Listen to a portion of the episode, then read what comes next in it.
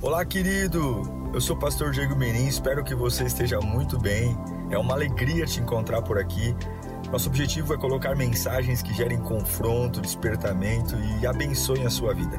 Em instantes você vai ouvir um sermão e eu espero de verdade que Deus fale com você. Se você puder também me siga nas minhas redes sociais, sempre estamos colocando conteúdos que gerem confronto e inspiração. Eu desejo um bom sermão para você e que Deus te abençoe sempre.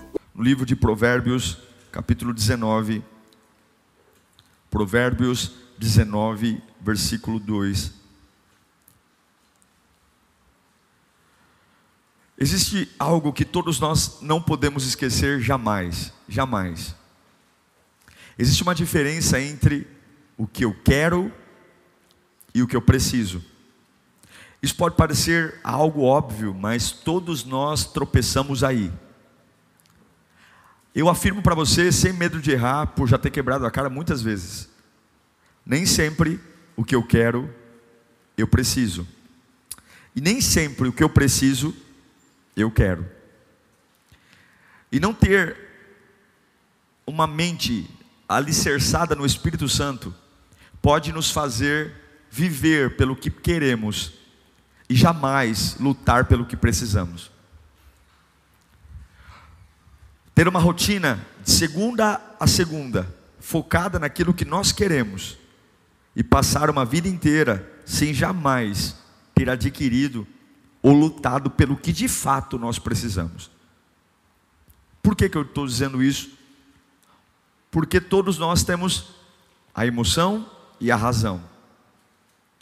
Por isso que quando Deus fala a Paulo para nos ensinar a cultuar, ele fala: olha, diga a eles que apresentem a mim o culto racional.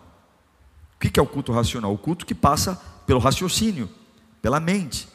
Paulo poderia ter dito: olha, diga a eles que Deus quer o culto emocional. O culto emocional é muito mais bonito, porque muitas vezes a razão não chora, a razão não grita, muitas vezes a razão é silenciosa.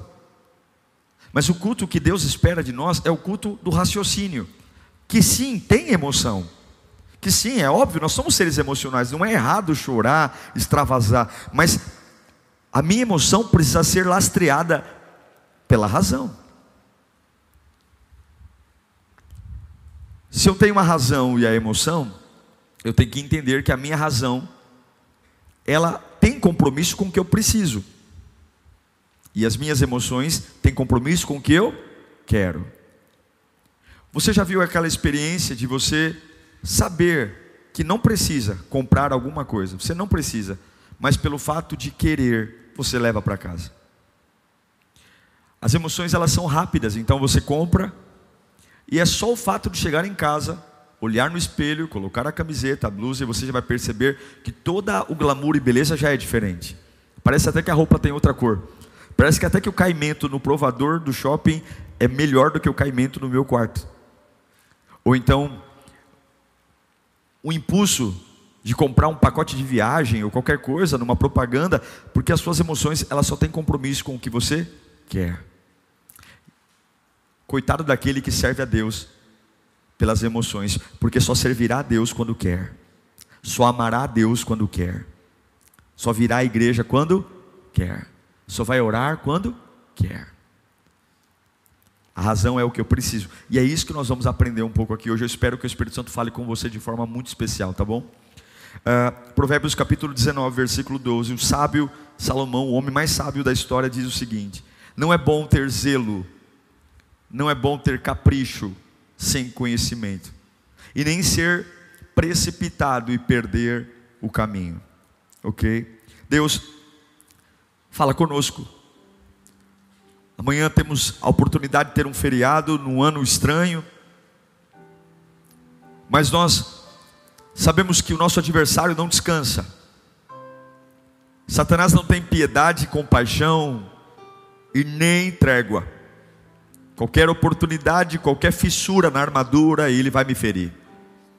E que bom ter a oportunidade nesse domingo de ouvir a tua voz. Que bom poder ser alertado. Que bom poder ouvir uma palavra que não vem de homens, mas vem da Bíblia. E essa palavra, ela tem o poder de preencher o vazio da minha alma, o poder de elucidar a minha mente, o poder de me dar foco, direção, tirar as sujeiras das opiniões humanas, porque a opinião que vale é a tua, Senhor. A ideia que vale é a tua, o pensamento é o teu. E me ajude a ter humildade suficiente, Pai, para sermos renovados, inflamados pelo teu espírito em nome de Jesus, amém.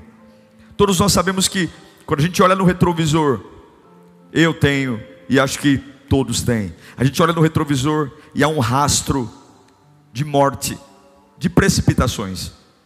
Há um rastro de morte, de escolhas feitas sem compromisso com o que eu preciso, mas com compromisso do que eu quero. Lembrem-se, nem tudo que você quer você precisa, e nem tudo que você precisa você quer. E quando a gente olha para trás, há um rastro. Algumas pessoas fazem antes, pensam depois e se arrependem para sempre. Essa é a grande, o grande círculo da história humana. Fazemos sem pensar, depois nos arrependemos quando pensamos e depois para sempre ficamos amargurados. Se tem uma coisa que gera fracasso bíblico, hoje, é a precipitação. A etimologia da palavra precipitação, a origem dela vem de precipício. Precipício é buraco, abismo, perdição, ruína, loucura. A etimologia de precipitação é afundar-se num buraco sem fim. Salomão vai dizer em, em é, Provérbios 14, 29, que o longânimo ou o paciente da prova de entendimento, o camarada que sabe esperar, ele é inteligente. O camarada que fala, eu não vou falar agora, eu não vou agir agora. A Bíblia chama esse camarada de grande entendimento, ou seja, de inteligente, sábio. Mas o precipitado, a insensatez, Salomão ele é um pouco polido, mas a insensatez significa o camarada que é precipitado, ele é louco. A Bíblia chama o insensato de louco, maluco, insano. Provérbios 29, 20. Olha o que Salomão, veja que o homem mais sábio do mundo, o lugar, o livro que você mais vai encontrar falando sobre precipitação é exatamente o livro dos conselhos, o livro dos provérbios. Salomão vai dizer em Provérbios 29, 20: Olha, alguém já viu? Alguém já viu? Alguém que se precipita no falar? Você já viu? Salomão está falando. Há mais esperança para o louco do que para ele. Meu Deus, isso é forte, não é? Parece que Salomão senta na cadeira, bate um papo com a gente, ele cruza a perna e fala: Você já viu? Você já viu alguém que se precipita no falar? Há mais esperança para o louco do que para ele. A grande questão é que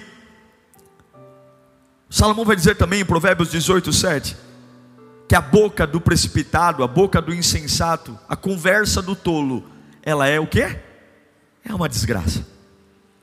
A conversa, o bate-papo do tolo é uma desgraça. E em seus lábios são uma armadilha para quem? Para sua alma. Por quê? Porque quando eu falo bobagem, eu acho que alguém será prejudicado. Não. Salomão diz: o, o, o sábio, o, o precipitado é um louco, porque ele, quando fala tolices, precipita na fala, é a alma dele que é afligida.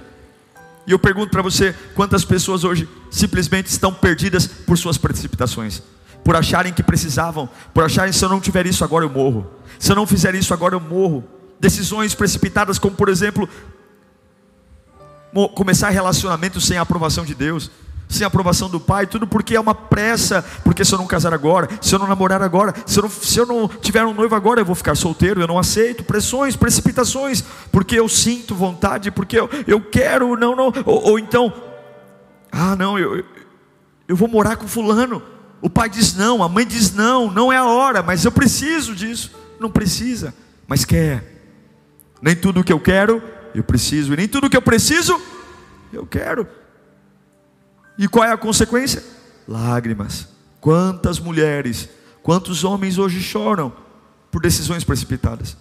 Quantos homens agora choram, frustrados, porque a precipitação trouxe um prejuízo moral, um, preju um prejuízo espiritual, um atraso na vida. Não precisava de nada disso. Se fizesse o que precisava, mas quis fazer o que queria. Outro exemplo, ser avalista de um negócio. A Bíblia não recomenda empréstimo de dinheiro. A Bíblia não recomenda. A Bíblia não recomenda ser avalista. Mas, pastor, eu, eu, eu tenho vontade. Não, não, não tenha vontade. Você não precisa ser avalista. Você não precisa ir na boa intenção, você vai, dá seu nome, passa um cheque, dá um empréstimo, empresta o cartão, o camarada não paga, o camarada não ajuda. E aí, meu irmão? A família que na pobreza era unida, a amizade que na pobreza era unida agora está destruída. E não acha que você tem maturidade para olhar para alguém que te deve e fingir que está tudo bem, porque você não tem maturidade para isso. Só se você perdoar mesmo.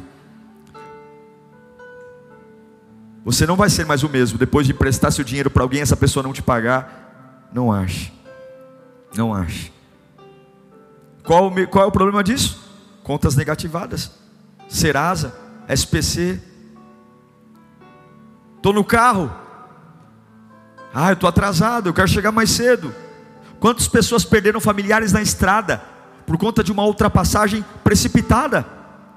Meu Deus, para ganhar cinco minutos, dez minutos, o camarada corta o caminhão desesperado na curva e põe a família em risco. Quantas pessoas estão presas a aparelhos, presas em cadeiras de roda, por conta de uma precipitação, uma idiotice de ter ultrapassado na hora errada, dor, morte, prejuízo. Quantas pessoas tomadas por decisões construir em lugares que não são seus, construir casa em lugar que não é seu. O camarada fala: Ó, oh, aqui esse lote, constrói aqui. Aí você vai lá, movido na, na insensação, vai lá, constrói. Daqui a pouco o camarada te pede o terreno, fala que a casa é dele.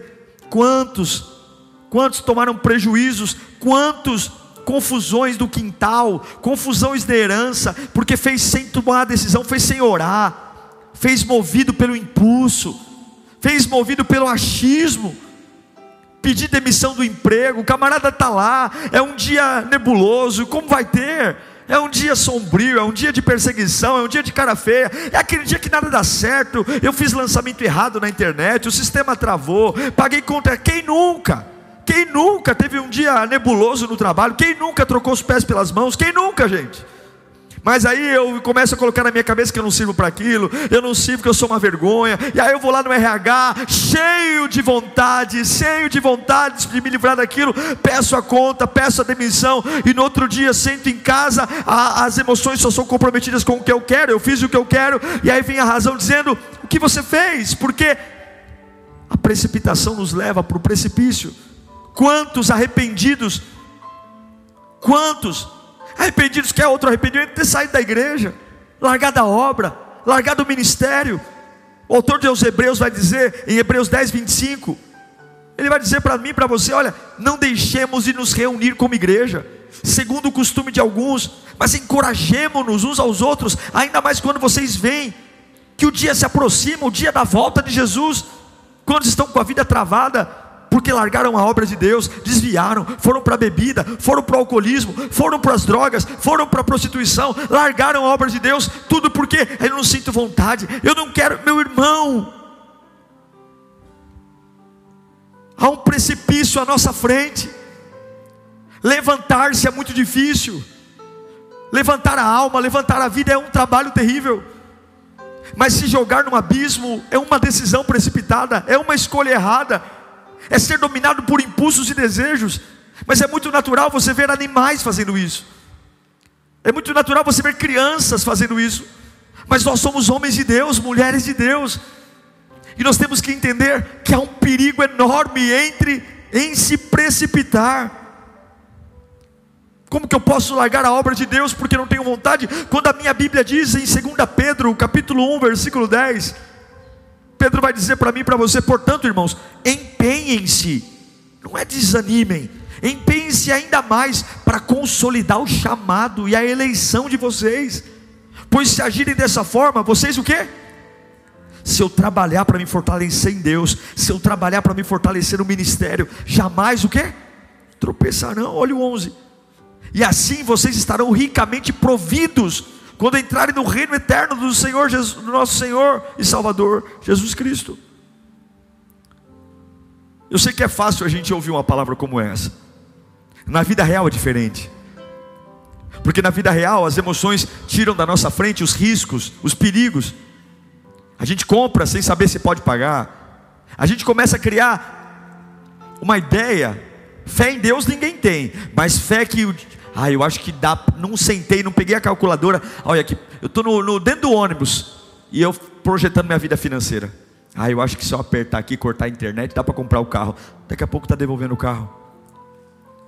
Porque as emoções vão dizer para você que tudo vai dar certo. E é por isso que Deus colocou a emoção em você, mas não para você cultuar a Ele por isso. E qual é a consequência? Da nossa geração, insatisfação. Jovens insatisfeitos, adultos insatisfeitos. Todo mundo arrependido, desejo de voltar, mudando de cidade sem direção de Deus mudando de emprego sem direção de Deus, vida atrasada, prejuízo financeiro, problema na família, por ter falado quando devia ficar calado, por ter se metido no casamento dos outros, por ter comprado a briga, pastor, vi aquela raiva e eu falei mesmo. Esse falar mesmo, quantas coisas destrói?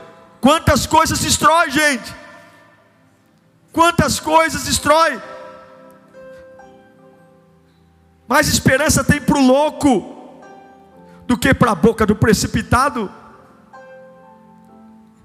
Quantas coisas, justiça, condenação. Eu vou te dar alguns exemplos bíblicos antes de dizer como você se livra disso.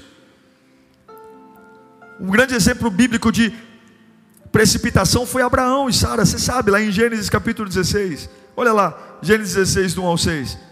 Ora, Sarai, mulher de Abraão, não lhe dera nenhum filho, como tinha uma, como tinha uma serva egípcia chamada Agar. Disse Abraão: Já que o Senhor me impediu de ter filhos, possua a minha serva. Talvez ela, eu possa formar família por meio dela. Como talvez possa formar família por meio dela? Deus já tinha prometido que ia dar, dar um para o gênito.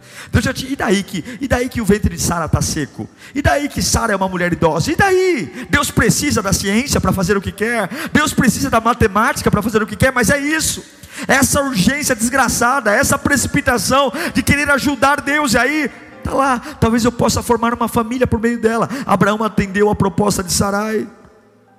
E quando isso aconteceu, já fazia dez anos que Abraão, seu marido, vivia em Canaã. Foi nessa ocasião que Sarai, sua mulher, entregou a sua serva egípcia, Agar e Abraão. Que desgraça. Ele, ele a possuiu, ela engravidou. E quando se viu grávida, começou a olhar com desprezo para sua senhora. Olha os problemas em casa. Então Sarai disse a Abraão: caia sobre você a afronta, que venho sofrendo, coloquei minha serva em seus braços, e agora que ela sabe que engravidou, despreza-me. Que o Senhor seja o juiz entre mim. Respondeu Abraão a Sarai: Sua serva está nas suas mãos. Faça com ela o que achar melhor. Então Sarai tanto maltratou Agar que esta acabou fugindo. Olha que desgraça. Deus chama Abraão e fala: Sai da tenda, conta as estrelas. Um, dois, três, não dá mais, está vendo? Assim vai ser a tua descendência. E daí que a tua mulher é velha? E daí que você é velho? Eu posso. Você crê? Creio. Mas passa um dia. Passaram-se mais de 15 anos, irmãos. 15 anos. E aí a precipitação vem, a, a, Sara tem ideia, ela deita com a minha escrava. Talvez seja assim que Deus quer, por quê? Porque ela queria ter um filho, ela tinha pressa, essa pressa, desgraçada. Agar engravida, veja, uma escrava, agora tem um ventre, no ventre o filho do chefe, o filho do patrão, é lógico que ela não vai aceitar ser uma, tratada como uma escrava qualquer. É lógico. E aí Sara começa a ter ciúmes, e aí começa uma confusão em casa. É um bate um, outro bate em outro. Por quê? Porque tomou uma decisão precipitada quando Deus já disse que ia fazer. Se Deus disse que vai fazer, meu irmão, ele vai fazer. Ele vai fazer. Acredita no que eu estou pregando aqui. Se Deus disse que vai cuidar, ele vai cuidar. Se Deus disse que vai prover, ele vai prover. Se ele disse que vai proteger, ele vai proteger. Se ele disse que está com você, faça chuva ou sol, Ele vai estar com você, e mesmo que você não sinta, você não veja, Ele vai estar. Quais foram as consequências? As consequências é a desgraça que há no Oriente Médio até hoje. Quando a gente vai para Israel, eu tive na caravana e vamos ter ano que vem, para você ir na faixa de Gaza, a gente não conseguiu ir porque depende o dia. Você só consegue ir na faixa de Gaza com ônibus blindado e tem que solicitar para o governo israelense escolta armada para você passar no lugar onde estão os túmulos dos patriarcas. Porque o ódio entre palestinos e judeus pelaquela pedaço de terra dura até hoje. Tudo porque um homem, ao invés de esperar um pouquinho mais, se precipitou e abriu um abismo, um precipício. Abismo e precipício. Está lá Esaú, em Gênesis 25. Ele está com fome. Ele chega em casa, Jacó está fazendo sopa de lentilha. Você conhece a história? Ele está com fome. Quando você está com fome, o que, que você quer? Comer. Mas você precisa comer sempre agora? Se você, se você tiver com fome e não comer agora, você morre? Não. Podia ter esperado a mãe chegar em casa. Podia ter ele mesmo feito um miojo. Mas ele sentiu o cheiro da sopa de lentilha do irmão. E olha, ter irmão como Jacó não é fácil. O homem já nasceu trapaceiro. E aí ele sente fome. Ai, que delícia essa sopa de lentilha. Mano, tô com fome. Aí Jacó não é besta nem nada. Jacó fala: Você é sério? Sério, Esaú, você quer? Quero. Olha, eu deixo você comer minha sopa de lentilha. Mas, mas, você tem que fazer um acordo comigo. Qual é o acordo? Você vai me vender tua primogenitura. Ah, eu tô com fome. Tô com fome. Eu quero fazer o que eu estou com vontade. Tá bom, mano. Me dá logo essa sopa. Ah. Qual foi o problema depois? Ele perdeu a bênção. Ele perdeu tudo. O nosso Deus é o Deus de Abraão, de Isaac e de Jacó. Deveria ser o Deus de Abraão, Isaac e Esaú mas porque ele foi um tolo, um precipitado, ele saiu até mesmo do nome dos patriarcas. O grande patriarca de Israel não é Esaú, é Jacó. E quem deveria ser o patriarca de Israel? Quem? Quem foi o abençoado de Isaac? Quem? Qual era o neto abençoado de Abraão? Qual era? Esaú. Mas por que se precipitou? Eu sei que a gente pode dizer, pastor, nossa, essa palavra está me machucando. Porque, nossa, realmente, mas irmãos, essa palavra não tem, não está tratando o teu passado, nem o meu passado. O que nós já fizemos, já fizemos, mas essa palavra vem para não chacoelejar, porque se nós estamos vivos, nós ainda podemos reverter as coisas em Deus, e podemos a partir de hoje construir uma vida onde a precipitação vai nos rondar, mas eu não vou cair no precipício, eu não vou ser dominado, eu não vou perder minha primogenitura, eu não vou comprometer meu futuro, eu não vou comprometer minha família, tudo porque eu tenho fome, tudo porque eu quero, mas eu vou olhar para Deus e Senhor, apesar de querer, apesar de desejar, apesar do meu coração bater mais forte, apesar de eu ser pressionado pela sociedade, apesar, Senhor, de ter calafrios, eu preciso saber, essa é a tua vontade, é isso que o Senhor quer, porque eu sei que o Senhor não vai tardar, nem vai falhar, o Senhor é comigo, o Senhor é comigo, se eu estou vivo até aqui hoje, não foi sorte, se eu estou vivo até aqui hoje, não foi porque eu sou iluminado, é porque o Senhor me sustentou, e eu vou romper com amigo, eu vou romper com família, se for preciso, eu rompo com a igreja, mas eu não posso romper com o único que me mantém de pé, com o único que me mantém vivo, eu não posso, por conta de um desejo, agradar homens, agradar famílias, agradar mercado de trabalho, agradar políticos. Eu preciso continuar firme e agradando ao único que não oscila, que não passa, que não muda,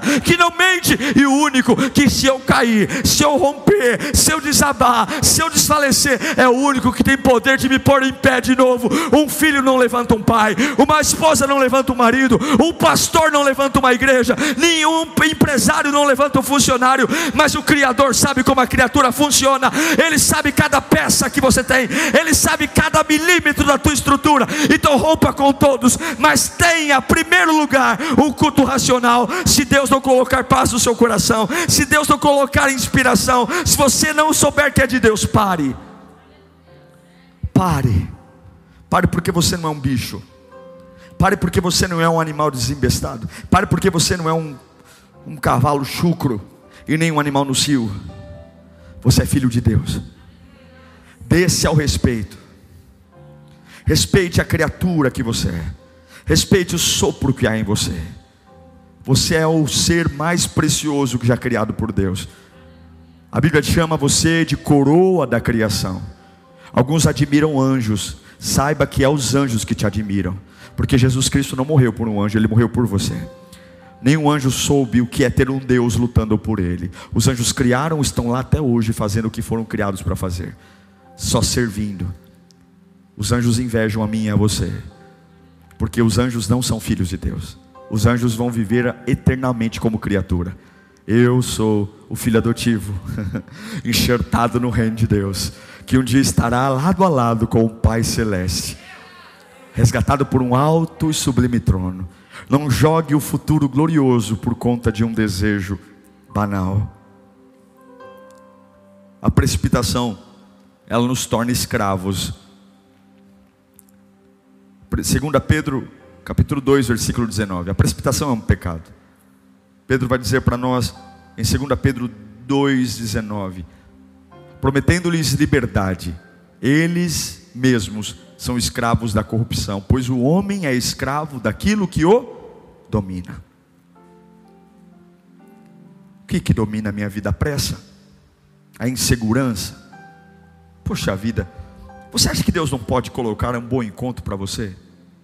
Você acha que Deus não pode abrir uma porta de emprego? Converse comigo aqui um pouco. Você acha que Deus não pode colocar você na melhor empresa do mundo para trabalhar? Você acha que Deus não pode? Ah, eu trabalho com vendas. Você acha que Deus não pode fazer o teu negócio ser o mais próspero? Você acha que não pode? Pastor, ele pode e não faz. Eu sei que é difícil saber que o nosso Deus pode tudo e algumas vezes ele não está fazendo o que eu acho que preciso. Mas o compromisso de Deus não é com o que você quer, é o que você precisa. E talvez hoje você não precisa que o teu negócio fature mais. Talvez você precise se aproximar dele. Talvez você não precisa de um namorado. Talvez você precisa de redescobrir a fé. Talvez hoje você não precisa passar num concurso público. Ele pode fazer você passar num concurso público a qualquer momento. Talvez hoje você precisa receber os dons espirituais. Talvez você precisa focar na vida dos teus filhos. Se você não recebe de Deus, se você serve a Deus com fidelidade, dizima, oferta, isso por alguma razão Deus não está dando a você o que você quer, console-se sabendo, se Ele não me deu o que eu quero, é porque eu não preciso disso agora. Então eu vou continuar servindo a Ele, porque o meu Deus Ele realiza sonhos, mas Ele só realiza sonhos quando você já é estruturado para não se perder nos sonhos. Quantas pessoas se perdem nas bênçãos, irmãos? Quantas pessoas se perdem nas bênçãos? Quantas bênçãos se tornam maldições? Simplesmente porque as pessoas não sabem usufruir do que Deus dá a elas. Veja, Deus deu uma bênção a Abraão, ser pai na velhice, e o que ele fez com a bênção? Burrada, bobagem. Deus deu uma bênção a Esaú, primogênito, e o que ele fez com a primogenitura dele? Trocou por uma sopa. Não haja sem pensar. A gente tem uma tendência. E o que eu quero te ensinar hoje para nós orarmos. Eu tenho que saber. Você tem que acordar, põe na geladeira, põe no micro-ondas. Você tem que acordar sabendo que os teus desejos gritam muito mais alto do que as suas necessidades. Você tem que entender isso. O que você quer tem uma voz muito mais potente daquilo que você precisa. E para ouvir o que eu preciso, eu preciso refletir e ficar em silêncio, porque o que eu preciso fala baixinho e o que eu quero fala alto. O que eu preciso é uma voz suave e o que eu quero grita, nem preciso fazer esforço. Ela grita, então eu preciso ficar em silêncio. Eu preciso ter momentos de com Deus para dizer, Senhor, está pulsando aqui o que eu quero, mas o que eu preciso? O que eu preciso? O que eu preciso? É por isso que o salmista diz, no Salmo 46, 10, isso é lindo, isso é lindo. Parem de lutar Parem de correr. Parem de ser igual uns loucos desenfreados. Saibam que eu sou Deus. E eu serei exaltado entre as nações. E serei exaltado na terra. Parem. Parem. Em outras versões diz: Aquietai-vos. E saiba que eu sou Deus. E eu serei exaltado. O último capítulo termina com a minha exaltação. O último capítulo da história termina com você sendo glorificado na minha presença. A história de um servo de Deus termina na glorificação de Deus. O diabo nunca vence no final da história de um servo de Deus. O diabo nunca triunfa no último capítulo da história de um servo de Deus. O diabo nunca triunfa no último capítulo de um casamento de um servo de Deus. O diabo nunca triunfa no último capítulo de um empresário que serve a Deus. Nunca, nunca. Espere com paciência, porque eu ainda exaltarei. Eu ainda. Mas pastor, quando é? Eu não sei quando é. Mas coloque a cabeça no um travesseiro sabendo, o último capítulo termina com exaltação. Mas por que, eu não cheguei lá ainda? Porque não é isso que você precisa. Não é isso que você precisa. O que você precisa é o pão de hoje. Como o pão de hoje, aprenda, mas pelo amor de Deus, não acelere o que Deus tem que fazer. Não se jogue no abismo, espere pelo Senhor. Salmo 27, 14 diz: Espera pelo Senhor espera com bico, cara feia, reclamação, encostando Deus na parede, ó, se o Senhor me abençoar esse mês, eu desvio, hein, eu vou dar esse dízimo esse mês, hein, se a porta não abrir, eu estou fora, não, espere no Senhor, seja forte nessa espera, tenha coragem nessa espera, espere no Senhor, na versão atualizada diz espere no Senhor, espere como? Tenha bom ânimo, fortifique o teu coração, espera pelo Senhor, não é esperar triste, amargurado, pedindo abraço abraço humano, mas esperar, estufando o peito e dizendo: se Ele não deu o que eu quero, é porque Ele está dando o que eu preciso. Se Ele não deu o que eu quero, é porque Ele está dando o que eu preciso. E é isso que eu preciso hoje. É isso que eu preciso. Glória, porque Ele não perde o controle. Eu quero dizer uma coisa para você, pelo amor de Deus. Não haja sem pensar. Não haja sem se aconselhar. Não haja. Não haja. Provérbios 16, 1, quero ler novamente. Não haja sem pensar. Não. Ao homem pertencem os planos do quê? O coração sempre está relacionado a emoções. Ao homem pertencem os planos do coração, mas do Senhor vem a resposta da língua. O que, que, o que, que Salomão está ensinando? Deixa os seus planos vivos do coração, mas a sua boca, o que sai da sua língua, não pode ter compromisso só com o que você sente. Abra a tua boca. É por isso que Deus leva Ezequiel para um vale de ossos sequíssimos e fala assim: ó, anda aí em volta dos ossos. E aí Ezequiel anda, anda, anda, anda em volta dos ossos. E a Bíblia não pode mentir, não pode aumentar. O texto diz que estavam sequíssimos. Em outras palavras, há muitos anos não havia vida. E aí Deus faz uma pergunta: Olha, Ezequiel, acaso os ossos podem reviver? É óbvio que uma resposta emocional é na lata quando eu vejo um osso muito sequinho, muito seco, eu não sei se você já participou da exumação de alguém, você olha ali não tem mais nada. Né? O, o, eu já participei na minha família de algumas exumações, algo terrível, mas e você olha ali para aquele crânio, você olha para aqueles e fala, meu, não é meu parente, né? não é. E, é. e é isso, está aqui um monte de osso, pode ter vida, ou seja, pode, não, não pode. É isso que as emoções dizem, não é? Mas tem horas que eu preciso entender que eu não posso falar como todo mundo, eu preciso falar como servo de Deus. E como o servo de Deus fala? Senhor, tu sabes. Se o Senhor quiser que tenha vida, vai ter vida. Se o Senhor quiser que não tenha vida, não vai ter vida. Essa não é uma resposta que eu quero, mas é a resposta que eu preciso dar. Não é a resposta que eu sinto vontade, não é a resposta que encoraja, e nem sempre a resposta que você vai dar para a sua vida é a resposta que você quer, mas é a resposta que você precisa. É chegar numa casa que está em pé de guerra, crise, e você tem vontade de dizer uma coisa sobre essa casa, mas você vai ter maturidade para não olhar para sua casa e dizer o que você quer. Que inferno, que diabo, Satanás, cadê Deus? Inferno, porcaria, é o que eu sinto, é o que eu tenho vontade de dizer. Mas eu vou dizer o que eu preciso minha casa é casa de Deus. Minha casa é casa de oração. Minha família é bendita. Mas por que você está falando isso? Porque eu preciso dizer isso. O homem faz os planos do coração, mas a palavra de Deus, a vontade de Deus tem compromisso com a língua. Isaías 52, 12. Porque vós saireis apressadamente. Por quê? Mas vocês partiram apressadamente, nem sairão em fuga, pois o Senhor irá à frente de vocês. O seu Deus, o Deus de Israel, será a sua retaguarda, porque vocês estão correndo Para de querer comprar as coisas correndo. Para de ir no papo de vendedor. Se não fechar hoje, eu vendo para outro. Deixa eu vender para outro. Eu já comprei coisa assim. Como a gente é besta. O camarada falou: Ó, eu só seguro esse preço para você hoje. Aí eu falo: Vem aquela sensação: Ai meu Deus, se eu não fechar agora, eu vou perder um baita negócio. Bobão, se você voltar lá amanhã, ele faz o mesmo preço de novo. E se você chorar mais, ele vai fazer mais barato ainda. Isso é papo de vendedor. Se você não comprar agora, se você não está em paz, não compre. Porque não é um carro que define sua vida, não é uma casa, é a Deus. E Deus traz um carro se Ele quiser, de onde for. Se Deus quiser, Ele traz alguém para pôr um carro na tua garagem sem você pagar nada. Ele faz isso, já ouvi testemunhos assim. Tiago 1,19 diz: Sabeis essas coisas, meus amados irmãos. Todo homem, pois, seja pronto para ouvir e tardio para falar, tardio para irar-se, porque a ira do homem não produz justiça de Deus. Eu quero dizer, contar uma metáfora para vocês aqui.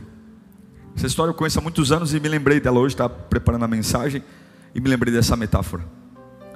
É a metáfora do garimpeiro e do cão. Talvez alguns conheçam. Havia um homem, eram quatro personagens: o garimpeiro, a esposa, o filhinho e o cachorro da família, um cãozinho. E eles foram para uma localidade muito isolada, atrás de diamantes. E passaram alguns dias, a esposa do garimpeiro, porque o clima desse novo lugar era um clima muito muito frio, áspero, por causa do inverno, a esposa do garimpeiro faleceu. E ele precisava ir trabalhar. E agora ficou ele, o bebê e o cachorrinho. Então, ele não tinha outro jeito, não tinha com quem deixar a criança. Ele ia trabalhar e deixava a criança com o cão. O trabalho não pode parar. O garimpeiro ia atrás dos diamantes e o cão ficava, cão da família, muitos anos, ficava cuidando do bebê. Era um lugar solitário, não tinha vizinho, por vários raios de quilômetro, ninguém por perto. Mas havia muitos lobos ali, alcateias e lobos na região. Era um lugar muito gelado, frio, norte dos Estados Unidos. E o cão era um cão valente, de boa raça. Se viesse algum lobo, certamente ele enfrentaria. E a vida ia correndo. O garimpeiro ia buscar seus diamantes, deixava a criança, o bebê com o cachorro, enfim, e voltava, não era o que fazer, não tinha parente, não tinha vizinho, era o que tinha que fazer para sobreviver. E uma tarde, ao regressar do garimpo, ele ouviu o latido do cão, dificilmente o cão latia, ouviu o latido do cão dele, desesperado, e o cão saiu pela porta e foi em direção ao garimpeiro, que estava em direção para casa. E quando ele viu o cão saindo de casa, vindo para ele, o cão estava todo sujo de sangue. Todo sujo de sangue. E pelo raciocínio rápido, pela precipitação, ele já pensou: ah, o cachorro teve um surto de raiva, matou o bebê, agora eu vou atacá-lo. E ele não titubeou, pegou a espingarda, apontou na cabeça do cachorro, e imediatamente ele se livrou do perigo. E saiu correndo para dentro de casa para encontrar, sei lá, o filho que estava. E quando ele chegou, o filho estava dormindo tranquilamente no berço. E ao lado havia um lobo com o pescoço quebrado, morto pelo cachorro.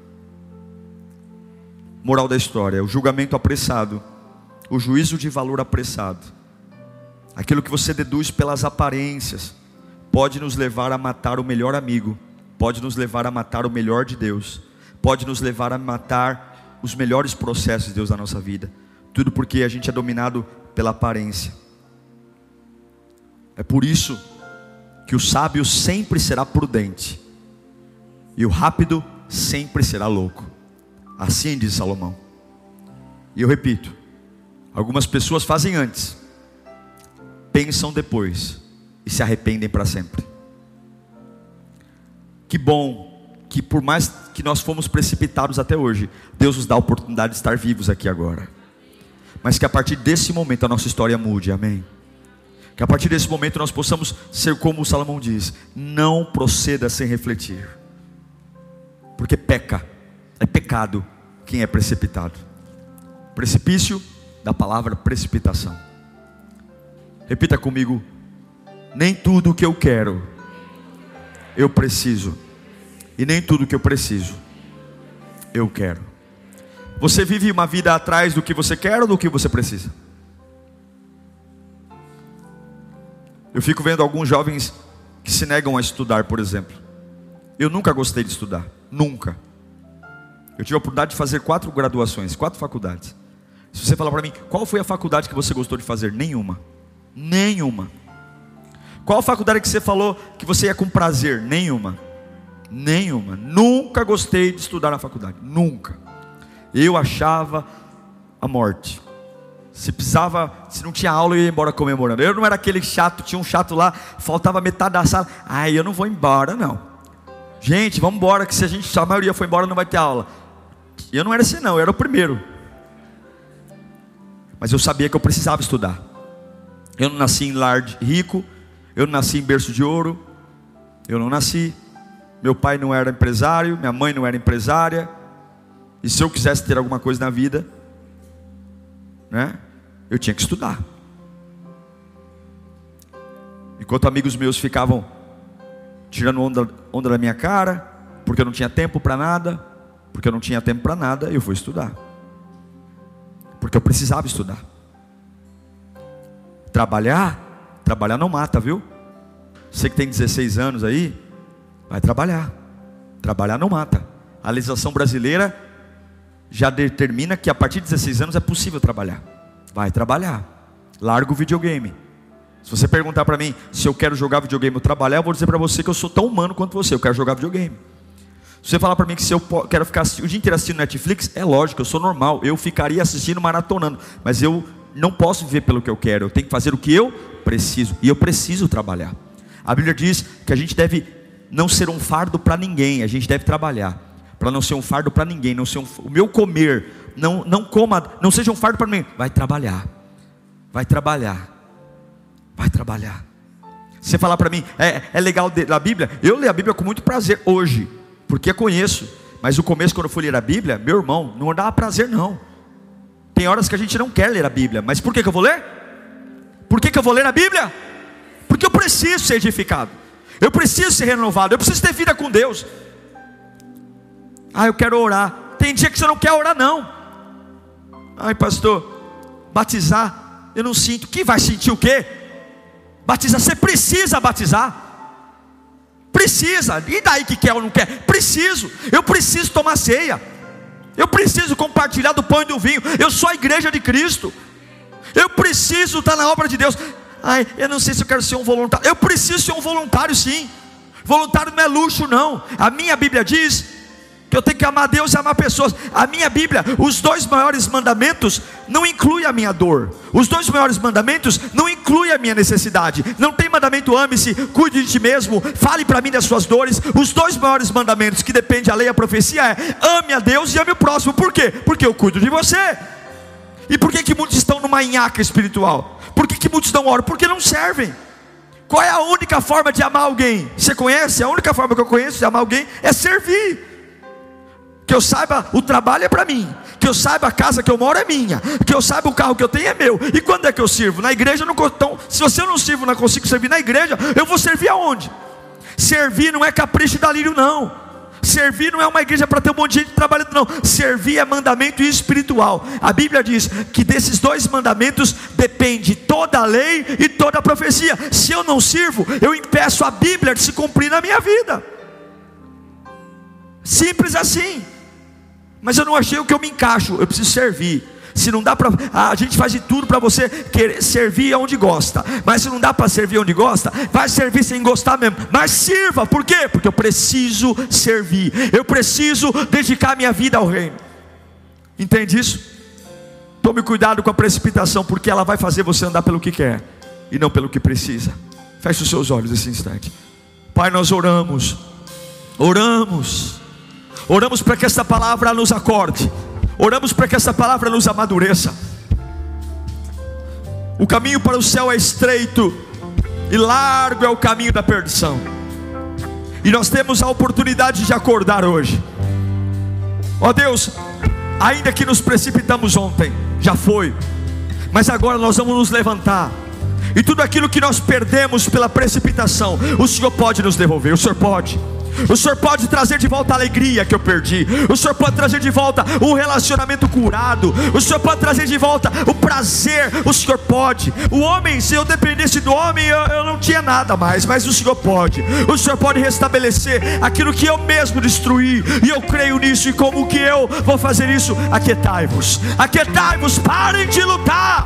E saibam que eu sou o Senhor. E como é que eu me aquieto? É ouvindo aquela voz suave. Não é o grito do que eu quero, mas é aquela voz suave do que você precisa. Você precisa orar mais, você precisa ser fiel a Deus, você precisa ouvir a palavra, você precisa me adorar, você precisa se afastar dessa gente que te leva para o abismo e começar a impregnar na sua vida o meu cheiro. É não se embriagar com pessoas, mas se encher do Espírito.